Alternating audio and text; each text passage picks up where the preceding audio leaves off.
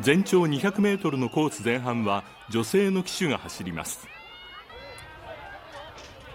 万栄競馬の魅力を知ってもらおうと開催された十勝バンバ祭り。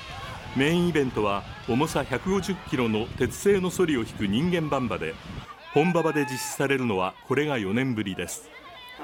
レースには15チームが参加し5人の引き手が坂の障害を乗り越えた後最後のストレートで息が切れる中懸命にソリを引きました。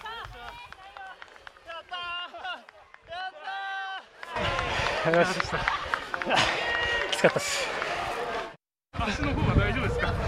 あもう1レースぐらいだったら全然。はい